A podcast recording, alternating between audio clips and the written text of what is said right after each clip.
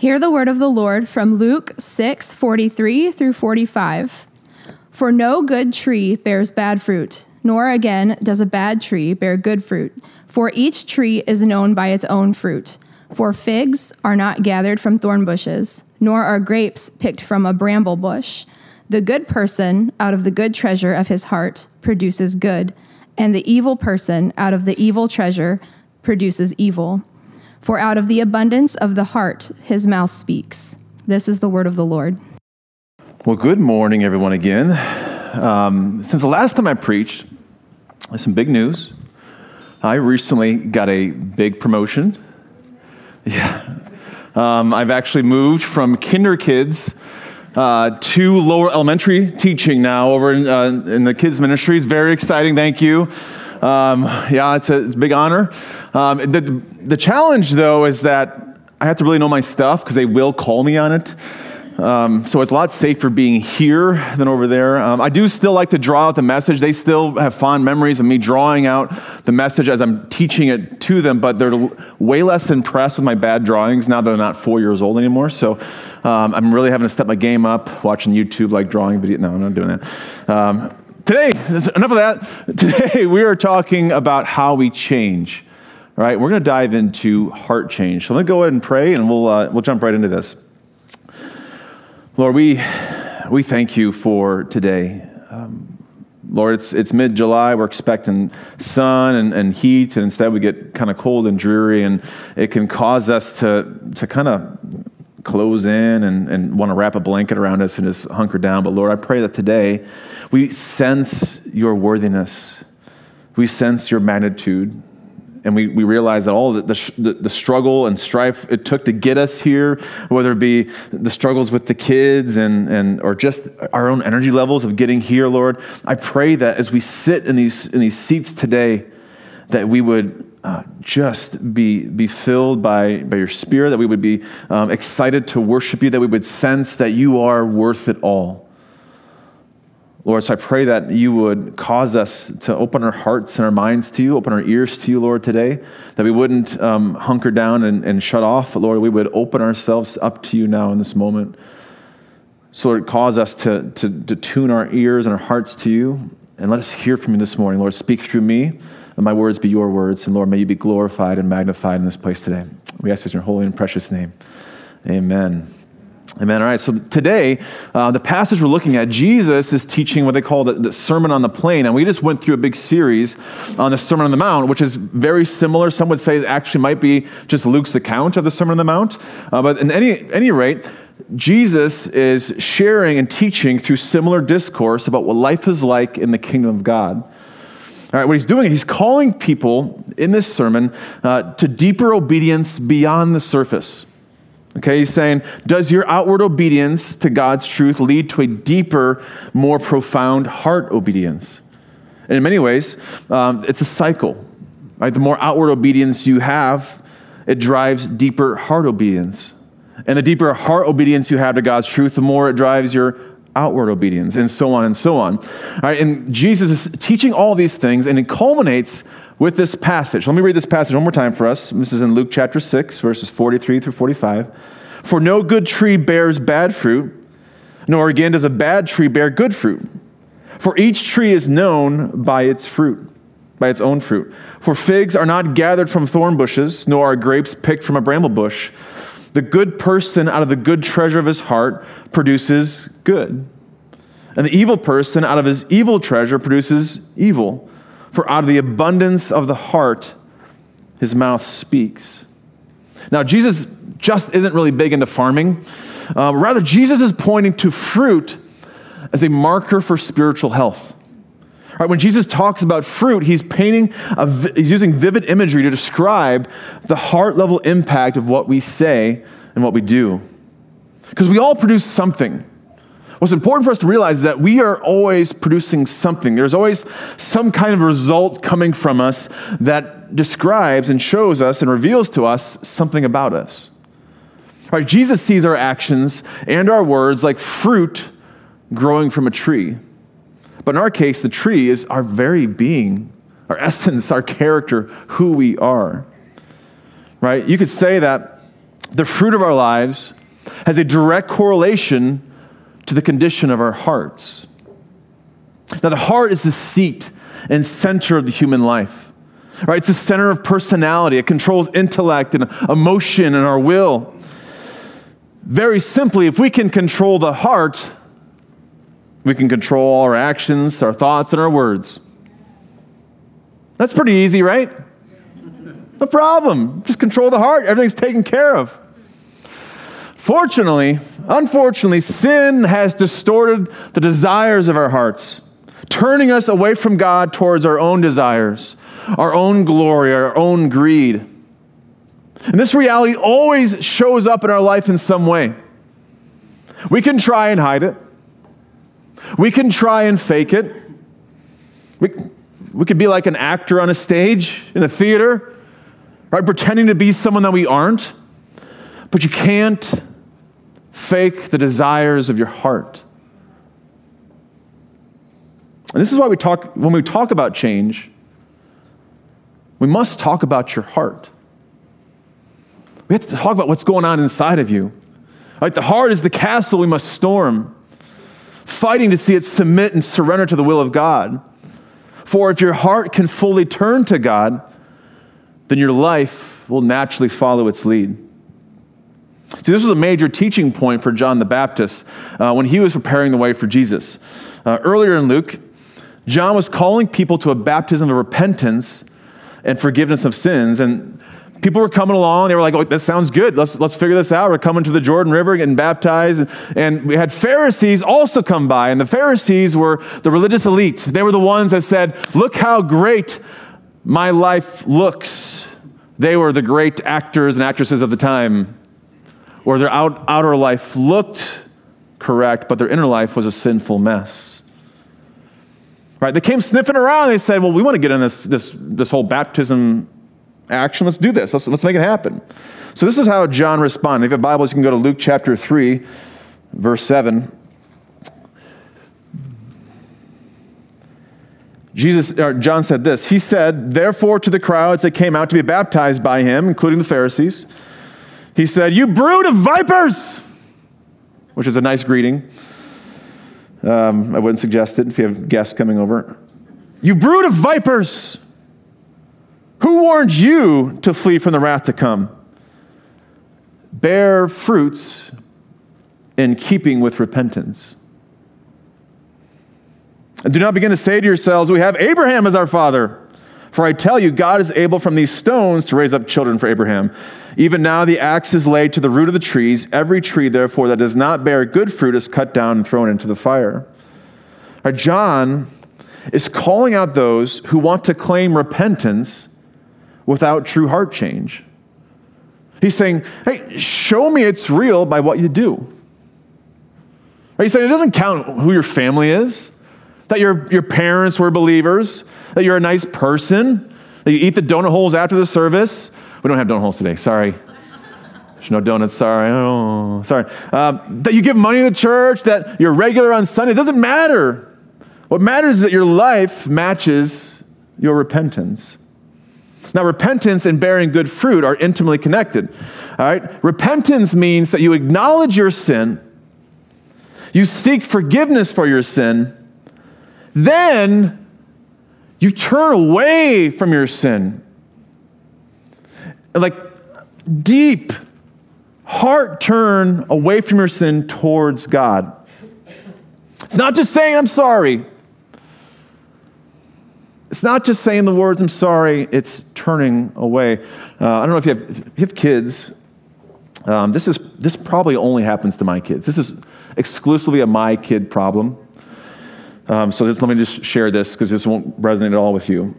Uh, when they fight with each other, and they have to apologize when inevitably someone like starts crying, they have to apologize to each other.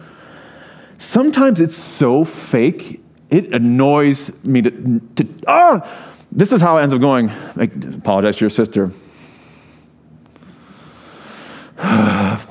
Sorry. Sorry.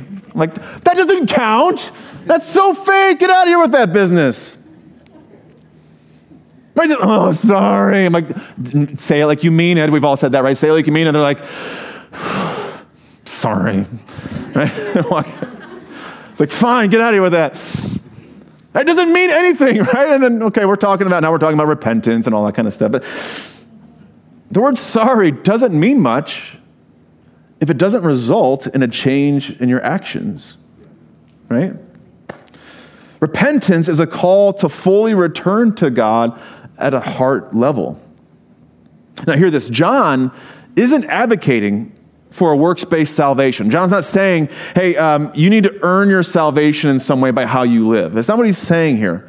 Right, the grace that Jesus offers you isn't dependent on you being all like fully cleaned up and buttoned up and a nice church person. He's not saying that at all. Rather, he said instead, the Holy Spirit enables us to, to fully grasp the gospel, to repent of our sins, and then receive grace totally apart from anything we've ever done. We just receive that. Nothing we do changes that. We just simply receive it. But then, then the fruit you bear is the consequence of this newly redeemed and renewed life. Right? You've received grace and it changes us. It causes us to go, oh, now my heart's turned to you, God. If you've been saved by grace, then the fruit you bear will be good. You could say it's evidence of your salvation, not for your salvation. Okay? Right, so when John looked at the Pharisees and called them to bear fruits in keeping with repentance, he's saying, listen, if you've truly turned your whole heart to God, you'll certainly show it. Of course, naturally.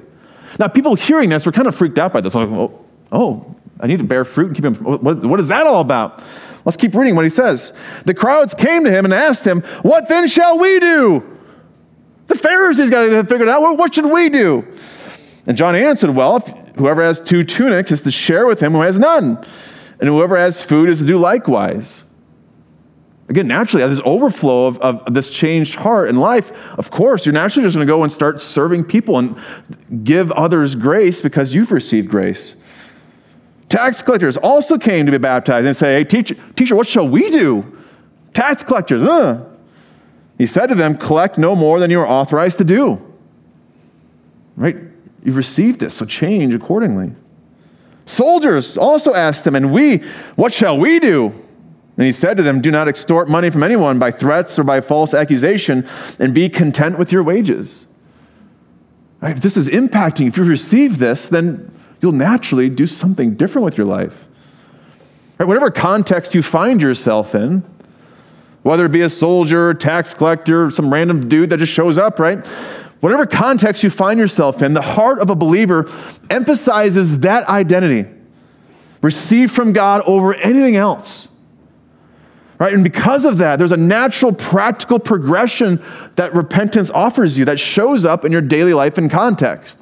Right? If you've truly repented, it will naturally draw you somewhere different.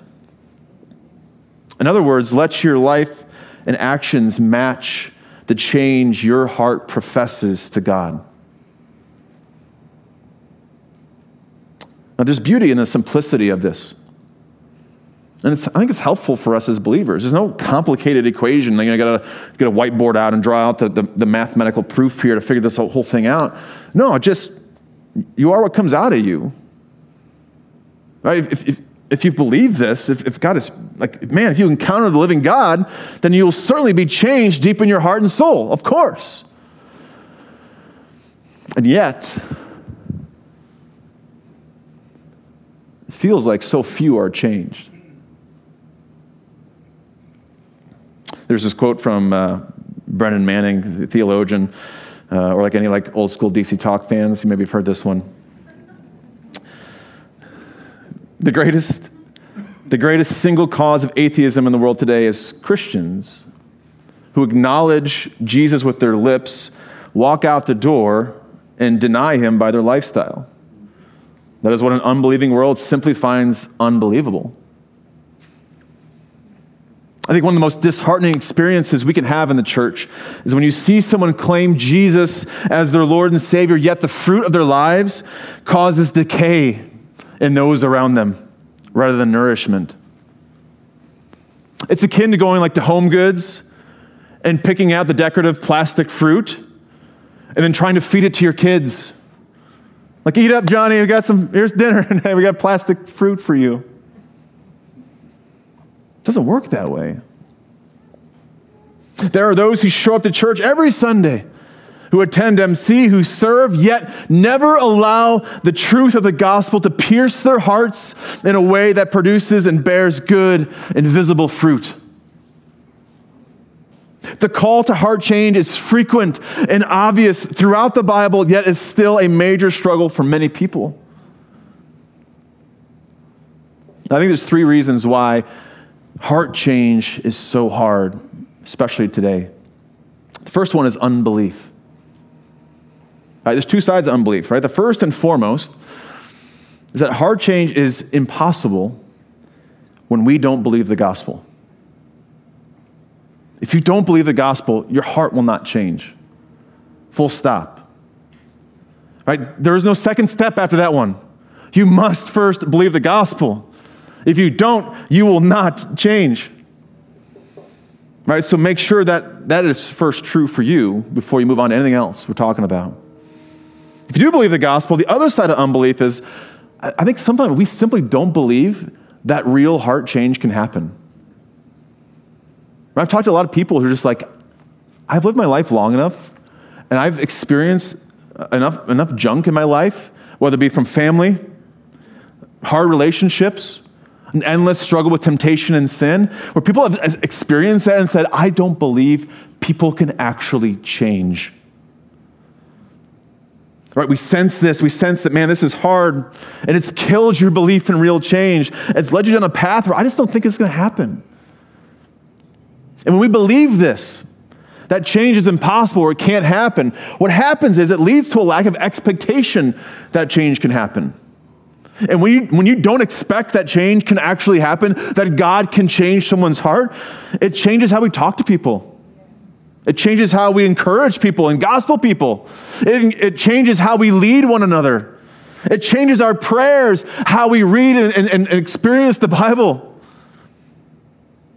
And if we don't believe that change can happen and we avoid thinking about change in all those areas, guess what?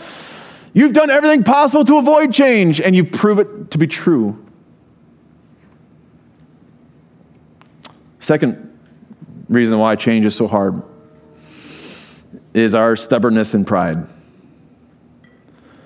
We live in an era of extreme self marketing and self propaganda. sin of pride has swelled in a way that's nearly unmanageable. But pride is viewed as a badge of honor. Right? It's celebrated, it's trumpeted It's like this is the highest place you can be. Have pride in yourself. It's something to fight for and to maintain. Get those followers out there. Right? Make sure you have, make sure everyone's seeing what's happening. Make sure you look for those hearts and, and likes that come up on your on your post. All, we want to make sure that we are seen as supreme and awesome. And this is nothing new. All throughout the Bible, major story arcs are driven almost exclusively by pride. Proverbs chapter 16, verse 18 says, Pride goes before destruction, and a haughty spirit before a fall. Right? Pride is the starting point of destruction. Pride is the great slayer of heart change. Right? When we have pride, there's no need for heart change because I'm never wrong. Why would I change? I'm, I'm always right. There's no need for heart change when everyone else is the issue. All right, we stiff arm Jesus in that. Hey, hey, that's not for me, friend. That's for these guys. I'm willing, with my pride, I'm willing to exchange. I'll give you this, Jesus. I'm willing to exchange one set of truths for another. But I'm not willing to let those things change me. See, pride creates this hardness of heart that numbs us to what's really going on. It dims the heart. We can't see what's what, what is happening to us? So much so that eventually it just shuts off. And now all you see is everybody else. Last reason that I think heart changes so hard is fear. It's fear. Now, I don't mean fear like being afraid of ghosts or clowns. Although there are people who are afraid of clowns, it's a real thing. Sorry if that's you. Um, I know I didn't even know someone who's afraid of being abducted by aliens, so that's a real thing. Um, people are just afraid of stuff, right? I'm not talking about that kind of fear. I mean fear like you've lost confidence in who God says He is. When you look into our world today, you've undoubtedly seen a drastic change from five years ago, 10 years ago, let alone looking back at like your childhood, how things have changed. Right? And some of you, I'm, I'm guessing maybe all of us have said, it's not really changed for the good. And you can contribute lots of factors to that, right? You know, it's technology, parenting, entertainment centric churches, prosperity gospel, sexual revolution, all those things. But one thing, no matter what, what has caused it, one thing that hasn't changed is the supremacy of Jesus over our world. Jesus still conquered death on our behalf. Jesus still sits at the right hand of the Father in the control room of heaven, as we say here. Philippians chapter 2, verses 9 and 11 says, God has highly exalted Jesus and bestowed on him the name that is above every name, so that at the name of Jesus every knee should bow in heaven and on earth and under the earth, and every tongue confess that Jesus Christ is Lord, to the glory of God the Father. Jesus is in control, and that has never changed, nor will it change. Jesus will still be in control. Yet, as our world changes, what I've experienced, what I've seen is I've seen a rise in pastors podcasters, YouTube theologians, calling Christians not to examine their own hearts, not to look inward, but to lash out at the sins of others. See, there's a great deal of social media preachers out there uh, fear mongering for a profit. They're saying, Christians, don't you know? You should be afraid because you're losing your grip on the world that you didn't actually have, right? You're losing your grip on the world, so you gotta fight. Oh. If the world doesn't look like you, Christian, then you gotta flee in fear. You got to forget mission, forget discipleship. Just circle your wagons and protect yourself. Put your hope in the correct politics. Get those angry re- retweets out there. Get in that echo chamber where it swells your pride and your fear equally. Now, should we stand for truth? Yes. But should we first stand in the confidence of God's promises to us over our fear? Yes, absolutely. But you'll say, it's, it's harder today, though. It's so hard. It's not fair. I, I have to think and all, all, this, all these things. It's challenging me. It's not fair. Welcome to the Bible. And the great heritage of the saints have come before us. They're like, finally, they're here. They get it now. They see what's going on. Rarely has there been a time of peace and serenity where it wasn't challenging to follow and trust God in the Bible. Perhaps the only time we see this, you see that easy Christian life we all long for, is when Jesus fulfills his promises to return. And he's creating the new heavens and new earth where sin and death are no more, and he wipes away every tear. That's the easy Christian life. But before that, we don't get that. Yeah, it's scarier out there. But as it gets scarier out there, we must do more work in here. In here. We must not allow unbelief and pride and fear to dictate our journey of true gospel driven heart change. Because here's the truth we'll always reveal the truths of ourselves. Always. John Phillips, the theologian, had this quote. He said, People will always, sooner or later, absolutely betray themselves. You will betray yourself. So they will declare themselves to be regenerate or unregenerate, spiritual or carnal godly or worldly, clever or ignorant, wise or foolish, good or bad, you will betray yourself. No matter how hard you try to fake it till you make it, you will eventually betray yourself. You're always producing fruit. Uh, this is the key to remember. There's no off season. There's no, you know, the, the, the, cherries aren't quite ripe yet, so don't buy them yet. No, no, no. You're always producing fruit. There's no winter. You're always producing fruit. So when people taste the fruit of your life, are they getting a taste of ripe, juicy, good fruit? Or are they getting the plastic, tasteless, decaying fruit? Are they getting a taste of the kingdom or a taste of death and decay? When people taste the fruit of your life, are they getting a taste of heaven or a taste of hell? Christian, the call today is to experience true heart change, reflecting the heart of our Savior Jesus so that you can produce good fruit. And if you want to experience real heart change, it requires us to embrace three things. First, we need to embrace self examination over other accusation. We need to embrace alignment, the alignment between our, our hearts and our hands. And we need to embrace maturity born of humble surrender and receptiveness. So let's walk through each of these. The first requirement for heart change is to embrace self examination over other accusation. Going back to our passage today, Luke chapter 6, verse 43, starting there. It says, For no good tree bears bad fruit, nor again does a bad tree bear good fruit. For each tree is known by its own fruit. For figs are not gathered from thorn bushes, or nor are grapes picked from a bramble bush. I think to me, the key word in this is for. For. Right, Jesus is using this passage to explain the ramifications of a previous passage. So let's back up a little bit. All right, look at uh, verses 41 and 42. Why do you see the speck that is in your brother's eye, but do not notice the log that's in your own eye?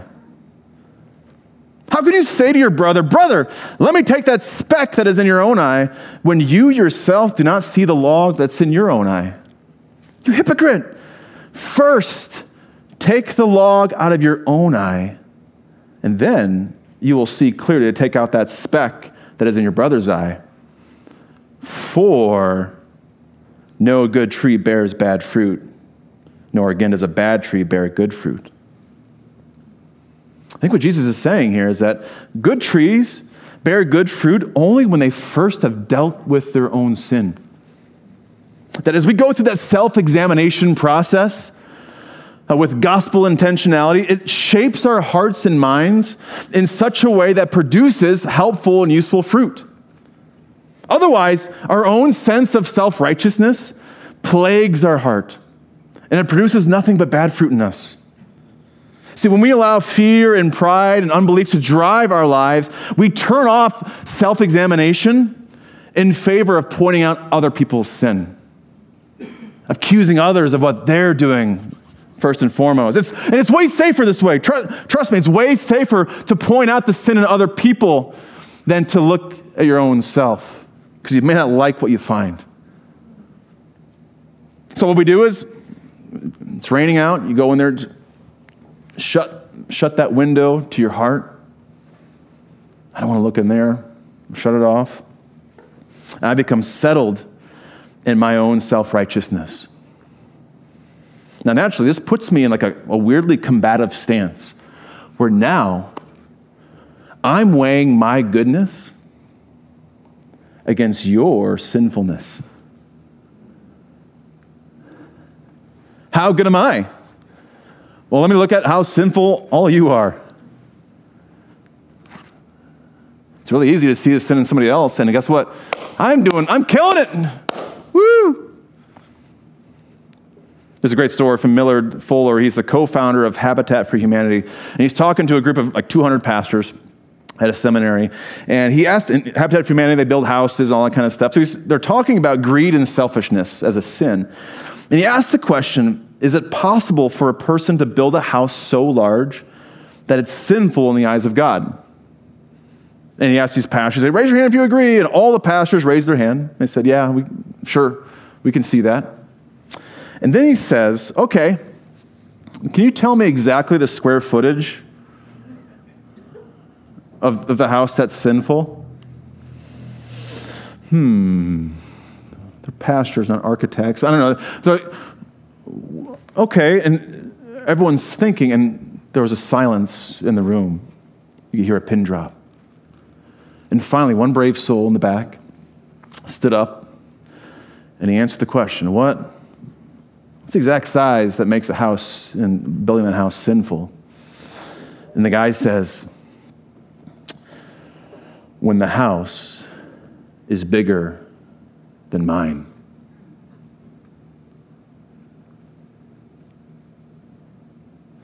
When the house is bigger than mine, that's when it's sinful. See, when our lives are oriented around comparing ourselves to somebody else's sin, instead of looking at our own sin, it has a natural impact on the fruit we bear. Right? We become jaded and bitter, disenfranchised with God Himself. We're saying, God, this world's hard and scary. Why haven't you changed those people yet? Unbelief fires up there, right? Now it's like, see, I asked God one time to change these people, and He didn't do it, so obviously not possible anymore. Unbelief fires up. It causes our heart to grow colder to the world around us. And now mission dies. We become combative and frustrated with the church, even. And I think we've seen that play out in our own church in the last year and a half, two years here. It's been hard. I don't know if you know this. We have people in our church, like all like as a church, we have strong opinions. Did you know that about us? It's crazy. We have people who are passionate, who have strong opinions and have made strong life choices. And it's, and it's honestly, it's, it's kind of cool. But it creates tension at times. Maybe you felt that. Stances on masks, politics, race, health, fitness, working moms, stay at home moms, private school, public school, it naturally creates tension between people. Right, you've maybe felt that. And right now, you're probably feeling your belly right now, like, oh, don't bring it up again. But do you know what dissolves that tension? Self examination. Looking at yourself. Because right, when you start seeing the truth of yourself, right, you start seeing your own sin and, and, and Jesus' response to our sin, and the grace that's offered to us, you naturally start to look upon the church and your fellow brothers and sisters in Christ with renewed, baptized eyes. Right, then you find that truth and grace, unity and peace is on your lips. And it pours out on those around you where once tension was found, now it dissolves as we look at ourselves. Our goal is to take on the mindset of the psalmist in Psalm 139, verse 23. He says, Search me, O God, and know my heart, which is really scary. Search me, O God, and know my heart. Try me and know my thoughts, and see if there be any grievous way in me, and lead me in the way everlasting. The psalmist isn't saying, Search everybody else first. You know, search the premises, find the sin. chop, chop, KGB or something. I don't know. He's saying, Search me first. Let me go first. Let me be the first to reveal my sin. And as that happens, the prayer is lead me in the way everlasting. To take that sin out and lead me, turn myself towards God. All heart change must start by looking at ourselves, and we never stop this process. And as we examine ourselves, it leads us to our next requirement. The second requirement for heart change is to embrace the alignment between the heart and the hand. Back to our passage again, Luke, verse 45. The good person out of the good treasure of his heart produces good. And the evil person, out of his evil treasure, produces evil. Right, there's a, a beautiful harmonious alignment happening in this verse. Everything is working together to produce good or evil. Right? Your character, your heart, and the works you do, all these things working together in alignment. And if you want to embrace real heart change, you have to embrace that particular alignment between what you say and do and who you are in the inside. Right? When there's a disconnect between this truth, we get out of alignment. And chiropractors, is that bad when we're out of alignment? Yeah, yeah we have chiropractors here a lot. right? When you're out of alignment, bad things happen. It hurts. I think one of the ways we operate out of alignment with our heart and hands is when we allow our feelings to dictate our actions. When our feelings rise up above anything else. And now I'm going to do whatever I feel like doing. Right, Paul warns us that in our immaturity, it's possible to get sucked into the wrong things because of how it makes us feel. It feels right to me. It says in Ephesians chapter 4, verse 14, it says that in order, we need to grow in faith, unity, and maturity. And for, in verse 14, he says, so that we may no longer be children tossed to and fro by the waves and carried about by every wind of doctrine, by human cunning, by craftiness and deceitful schemes. Otherwise, if, if you allow yourself to be drawn that way, you'll have little alignment between what's in our heart and what we do. We need to understand that feelings almost always betray us. Our feelings drive us to a place where we become untethered, a bit wild, even. We drop our guard. And then at that point, it's often that our true character is revealed in those unguarded moments. Right? That's when we betray ourselves, when we allow feelings to be the number one thing we respond to. See, when feelings start to dictate our hands, we must instead be obedient to the truth over anything else. I think there's two ways we let our feelings dictate our hands. First is we want to feel justified. Oh, justice. Oh, vengeance. When someone wrongs me, get out of my way. Because I'm, I'm getting justice and vengeance. Justice is a powerful emotion that drives us to make bold but dumb decisions. Right? We hate feeling like someone else is being unfair to us. We hate it. Oh, when someone's being real loud wrong in front of us, no, thank you. when someone's wrong, in, in my view, you're wrong, guess what? I am going to freely lash out with glee. I'll cackle as I tear you down because I am exacting vengeance for your wrongness. Justice makes us make dumb decisions sometimes. But maybe you don't, you don't want to do that. You're like, I don't know. You find yourself saying to yourself often, I hate being the bigger person always. Ever feel that? Like, oh, it's so hard to be the bigger person. If you're doing that, if you're striving to align treasures with your heart and your hands, this will be a common experience. You'll probably feel that a lot. Because what you're doing is you're laying down your need to exact vengeance.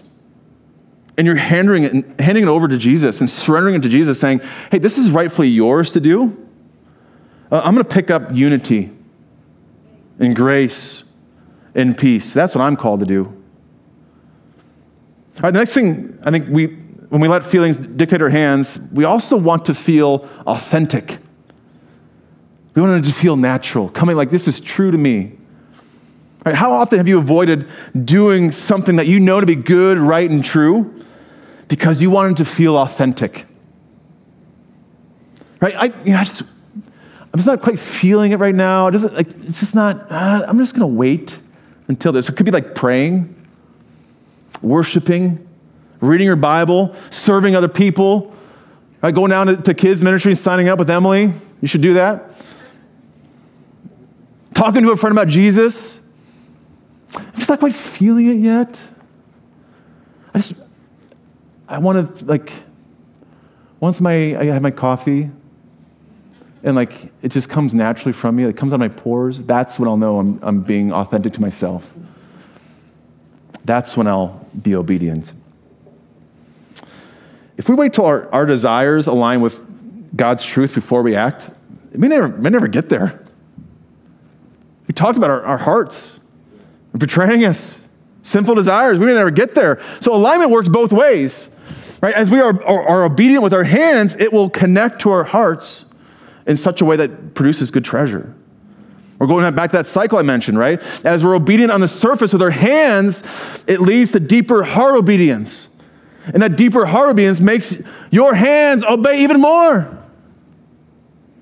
Right? True heart change understands that in order to maintain the alignment of the treasure in your heart and the good you produce, we must simply be obedient to God's truth and the gospel, even when it's hard, even when it feels unnatural. And it leads us to our last and maybe most important requirement.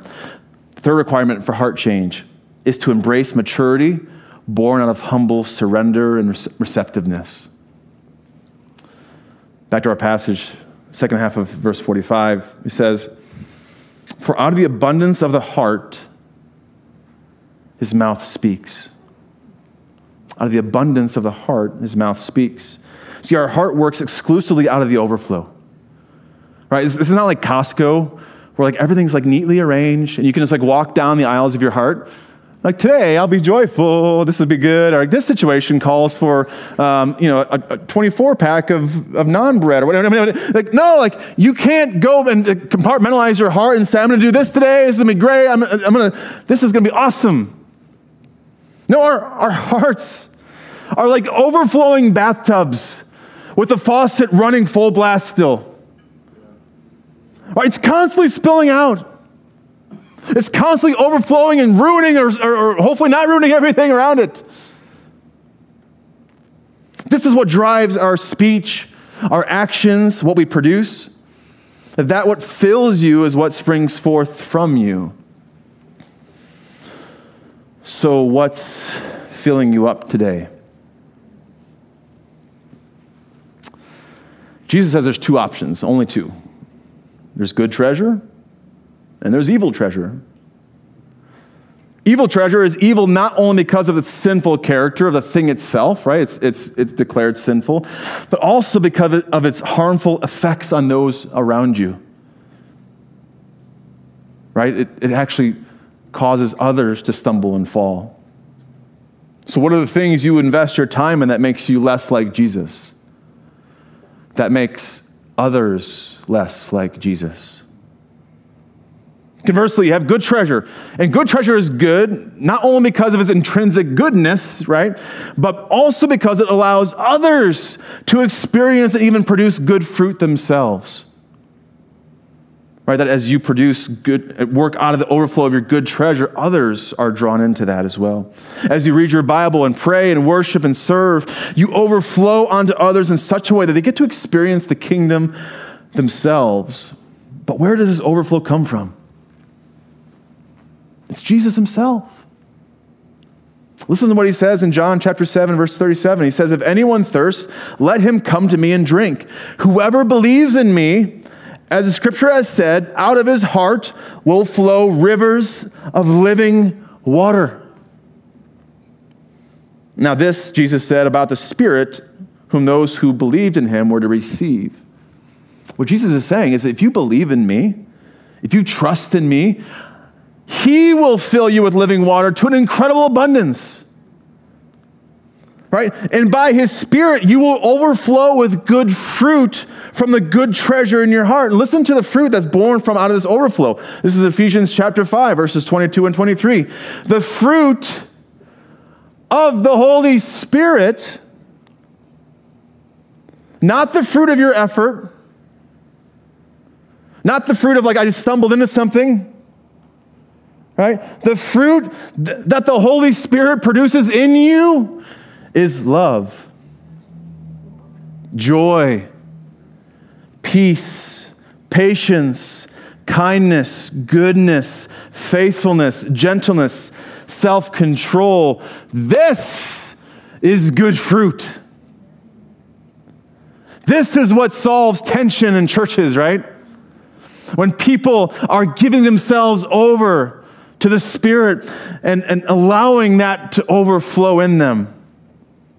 Jesus is willing to be the abundant overflow in your life. The question is, are you willing to surrender yourself and receive Him this morning? If you want to mature in heart change, if you want to be someone who gets really good at heart change, we must recognize it's not a single event. Much like the gospel is like, oh, believe the gospel, check, see you later.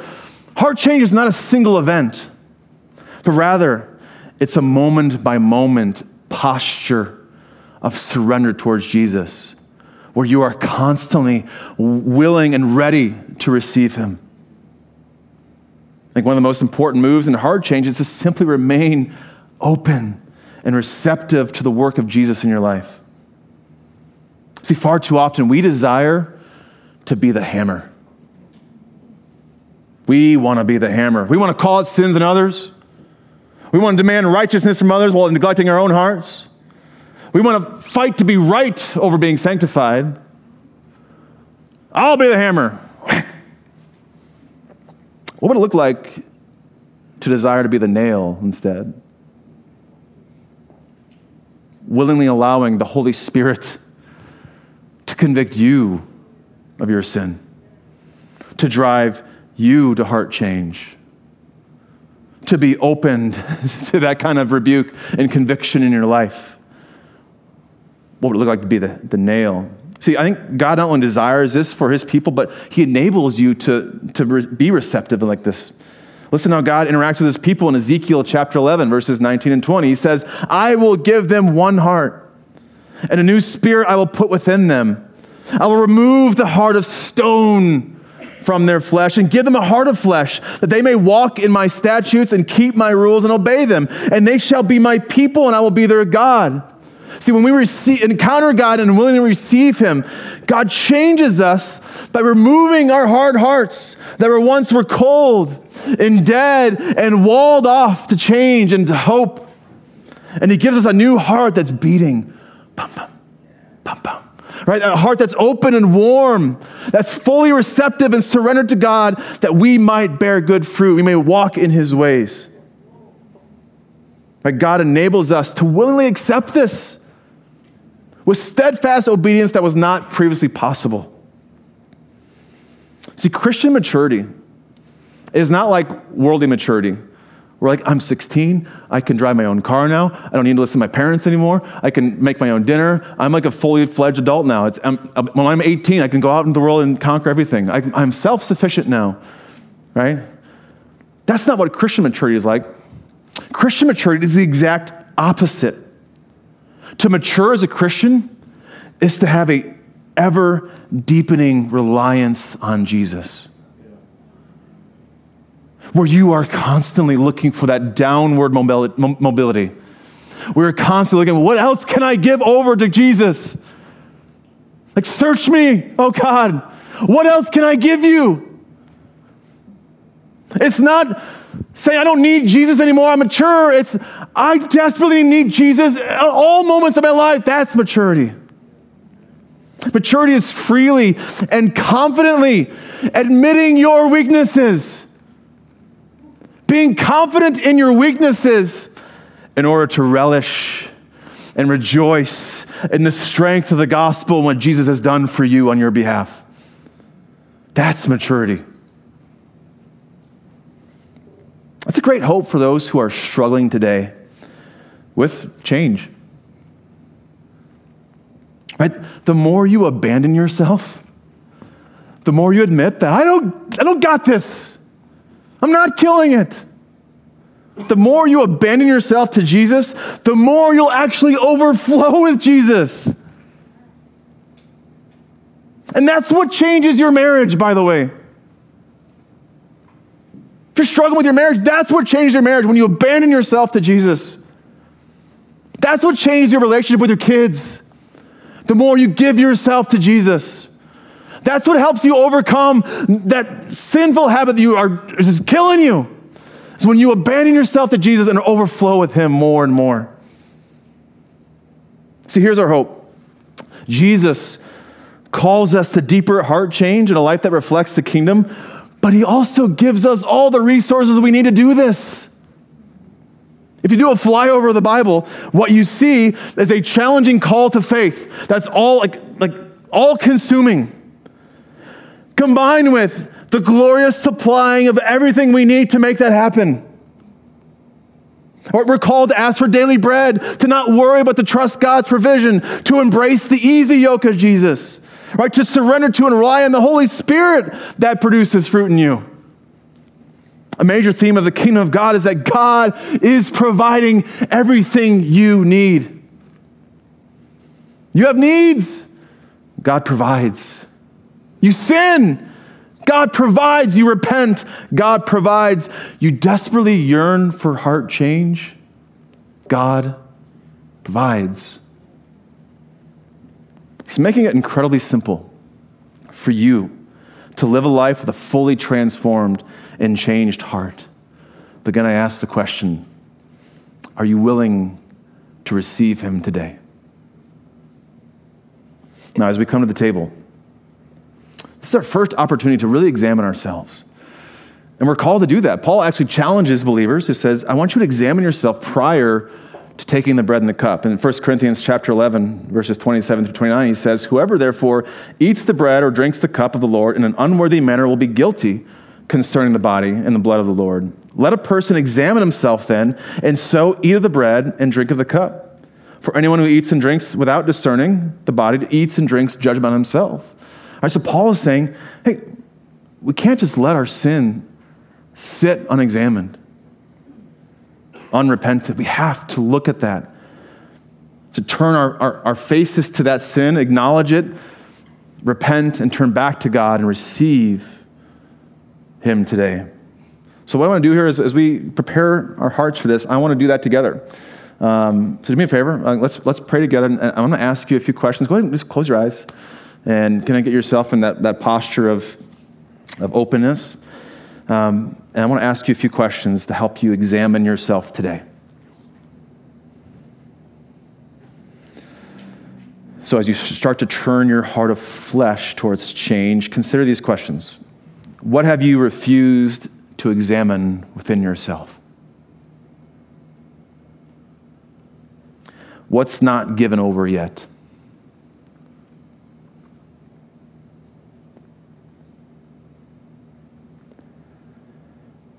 Where is your heart and hands out of alignment?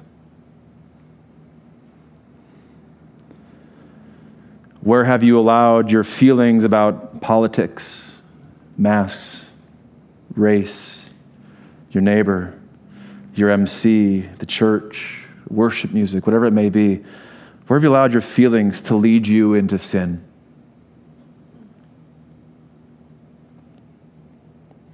To alter your character? What do you need to surrender this morning? How do you need to better receive the rebuke that conviction brings? And finally, how do you need to become more receptive to Jesus and the gospel?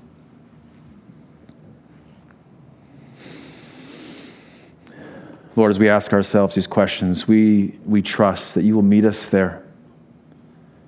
Lord, it's not up to us to just work harder and strive, Lord, just to be receptive, um, to be the nail that gets hammered sometimes by you. And that's okay. That's what you're called to. As we do that, Lord, as we give ourselves over to you, we will overflow with, with your good treasure. So, Lord, help us to receive you today as we come to the table, Lord, help us to, as we take that, the bread and the cup, Lord, let us receive that. Remember that you have provided everything we need. So it's safe and good to hand it over to you, Lord. We thank you, we love you, and ask this in your holy and precious name. Amen.